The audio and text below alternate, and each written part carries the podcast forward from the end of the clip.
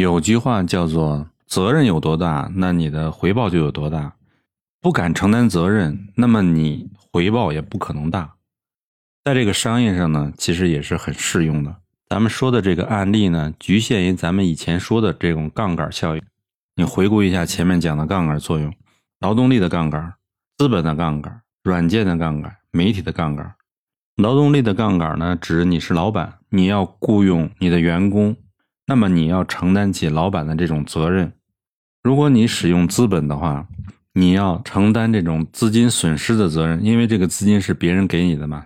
所以任何时候你这种责任都是逃避不了的。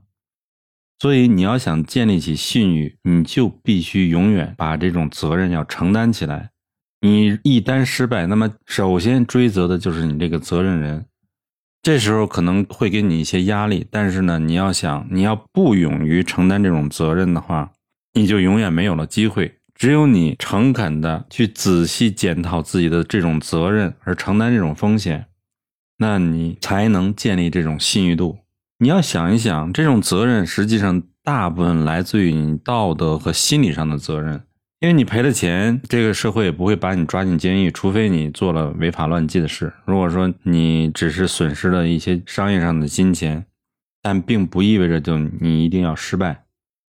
实际上，那些有能力以个人名义承担失败的人，更容易重新再爬起来。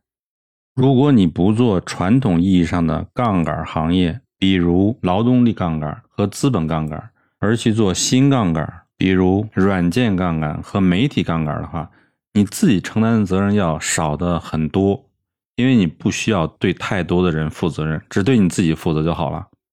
这就是为什么你做自媒体呀、写书啊、播书啊这种巨大的一个魅力。你的风险极低，你需要承担的责任也很小，你投资的这个资金也非常少，所需要的就是你怎么找到你的优点。怎么找到别人的需求，把你的东西做得最好，这是你需要考虑的事情。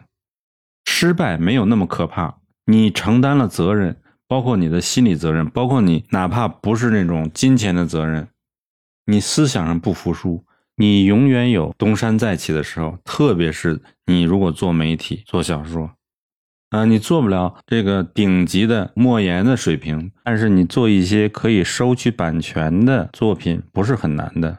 也是可行的，你只要抓住你的特点，注意观察，不懈的努力，你一定会有收获的。下集讲一下公司所有权的重要性，下集见。